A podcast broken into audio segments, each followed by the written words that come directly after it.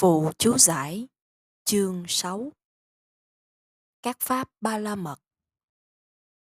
Parami. Bố thí ba la mật. Dana Parami.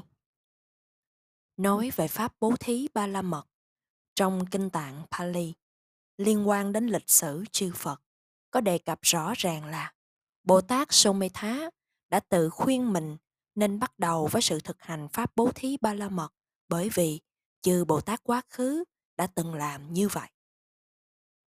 Do đó, điều dễ thấy là trong 10 pháp ba la mật, bố thí là pháp cần phải được thực hành trước nhất. Nhưng trong phẩm Sagatha của Tương ưng Kinh Samyutta Nikaya, chúng ta tìm thấy câu kệ Sile Bhattithaya Naro Sapano Sapanyo. Trong đó, Đức Phật giải thích rằng khi một người có trí tuệ chín mùi thuộc hạng tam nhân, ti hê tú, bati santika là người khi tục sanh có ba nhân vô tham, vô sân, vô si đi kèm. Khéo an trú trong giới, nhiệt tâm tu định và tuệ quán, người ấy có thể thoát khỏi mạng lưới ái dục chằng chịch. Ở đây, Đức Phật chỉ đề cập ba pháp tu, giới, sila, định, samadhi, tuệ, thành nhạc. Không một chút gợi ý về sự thực hành pháp bố thí. Hơn nữa, chú giải bộ thanh tịnh đạo quý số thí mát gá trong phần giải thích về câu kệ trên cũng không nói đến vấn đề bố thí và vì bát chánh đạo dẫn đến niết bàn chỉ bao gồm con đường liên quan đến giới định tuệ mà không có con đường đạo nào trong đó bao gồm sự bố thí. Vì thế, một số người hiểu lầm rằng bố thí không được Đức Phật xem là trọng yếu, rằng nó không dẫn đến sự chứng đắc niết bàn. Nó chỉ làm cho luân hồi nhiều hơn. Vì vậy, bố thí không đáng được tu tập. Liên quan đến câu kệ trên, người ta nên hiểu đúng ý nghĩa như sau. Bài pháp này do Đức Phật thuyết vì lợi ích của những người thượng sanh, có khả năng đoạn tận phiền não, chứng đắc A-la-hán trong kiếp hiện tại không còn tái sanh luân hồi. Nếu những người thượng sanh như vậy, thực sự phấn đấu để chứng đắc đạo quả A-la-hán ngay trong kiếp hiện tại này, và do kết quả nỗ lực phấn đấu, nếu họ trở thành vị A-la-hán, thì sự chuẩn bị tư lương cho kiếp sống mới đối với họ không cần thiết. Với người bẻ gãy bánh xe sanh tử trong chính kiếp sống này, tức là họ không còn tái sanh nữa, vì không còn kiếp sống mới để gặt hái quả phước của sự bố thí, nên việc bố thí đối với vị ấy là không cần thiết. Đó là lý do Đức Phật thuyết bài pháp này trong tương ưng kinh bộ. Ngài thuyết về lợi ích của những người thượng sanh, chủ yếu nói về giới, định và tuệ. Quan trọng hơn pháp bố thí vì ba pháp này trực tiếp đoạn tận phiền não. Đức Phật chẳng bao giờ nói không nên thực hành pháp bố thí. Bố thí có đặc tánh làm cho tâm ý trở nên nhu nhuyến, dễ thích ứng với thiện pháp. Khi người ta đã bố thí một cái gì đó, thì chính hành động bố thí ấy sẽ là cận y duyên. Upanisaya Bachaya là sự hỗ trợ quyết định làm cho tâm mềm mại hơn và sẵn sàng đi vào thực hành giới, định, tuệ trong pháp thiện mình sát. Theo kinh nghiệm, người Phật tử đi đến chùa hoặc bảo tháp mà không cúng dường gì thường cảm thấy vụng về và lúng túng, không có tâm sẵn sàng nhanh nhẹn để thọ giới, nghe pháp hoặc hành thiện. Do đó, các vị thánh đệ tử như tín nữ Quy Kha có thông lệ mang theo lễ vật cúng dường như cơm, đồ ngọt hoặc trái cây để dân cúng vào buổi sáng hoặc các thứ nước uống và chế phẩm, dược để dân cúng vào buổi chiều, bất cứ khi nào bà đến viếng Đức Phật.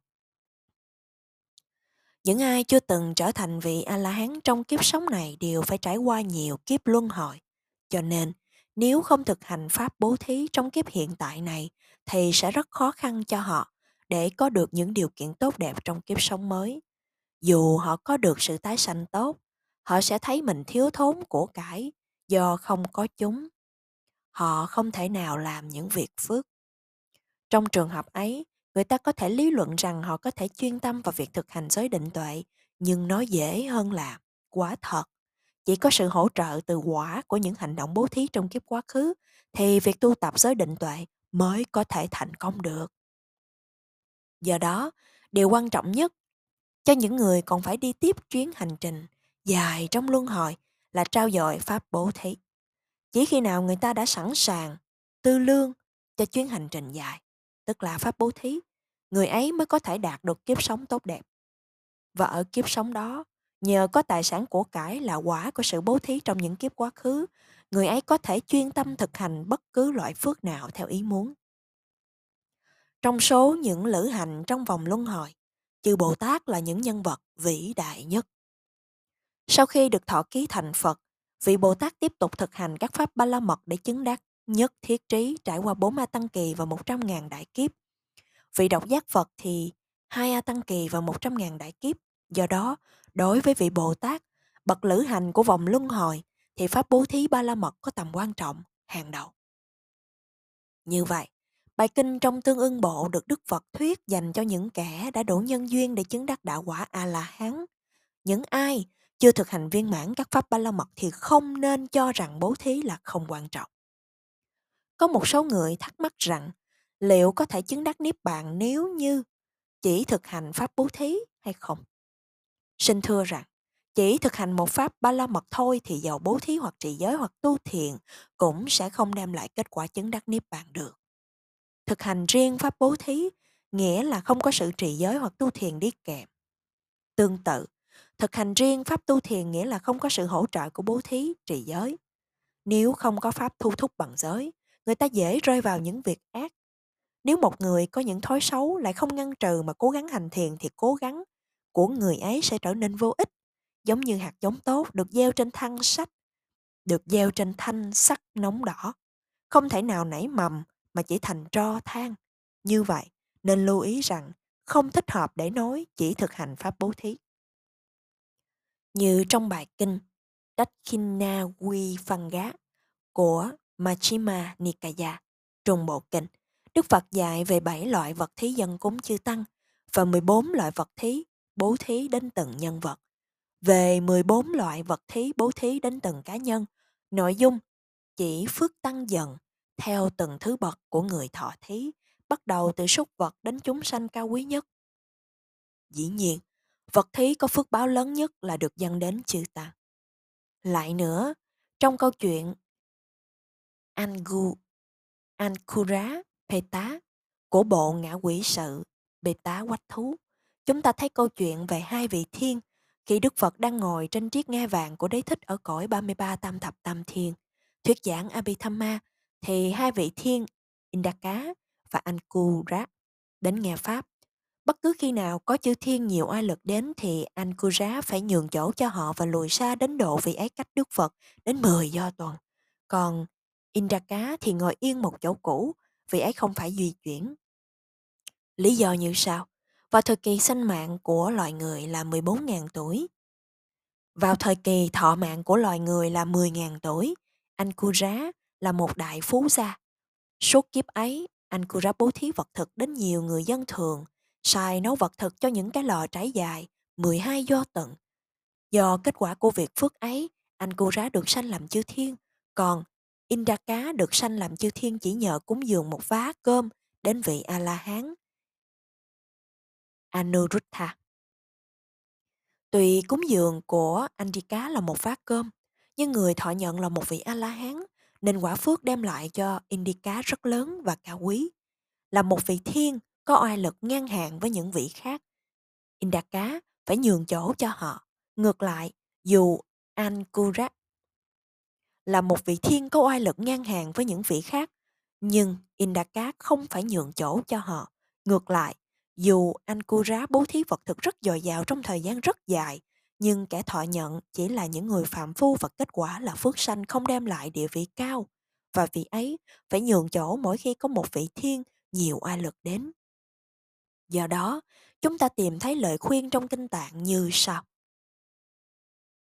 Quy chi giá đa năng đa táp băng yatha đinh năng mahapalang nghĩa là Khi thực hiện việc bố thí cúng dường phải chọn người thọ lãnh có khả năng đem lại cho mình quả phước lớn nhất.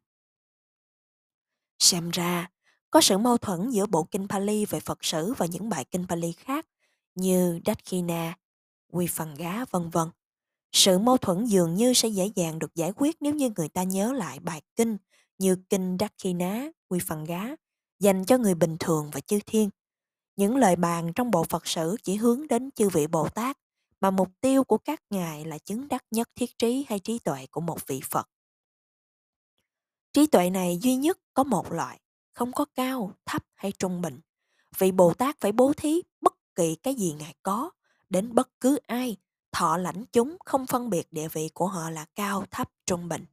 Vị ấy không phải suy xét rằng người thọ lãnh này thuộc hạng thấp nếu ta bố thí thì về sau ta sẽ chứng đắc được nhất thiết trí bậc thấp. Người này thuộc hàng trung nếu bố thí thì về sau chứng đắc nhất thiết trí bậc trung. Do vậy, bố thí bất kỳ cái gì có được đến bất kỳ ai thọ lãnh mà không phân biệt là truyền thống thực hành của chư vị Bồ Tát có nguyện vọng thành đạt nhất thiết trí. Ngược lại, mục đích của những kẻ phạm phu nhân loại hoặc chư thiên khi thực hành bố thí là đạt được những lợi ích như ý thuộc về thế gian. Vì vậy, lẽ đương nhiên họ sẽ chọn đối tượng thọ lãnh tốt nhất để nhận vật thí của họ. Tóm lại, có thể kết luận rằng không có mâu thuẫn giữa những bài kinh trong bộ Phật sử dành cho những vị Bồ Tát và những bài kinh như kinh Đắc Dakkhina, Quy Phân Gá dành cho những người bình thường và chư thiên.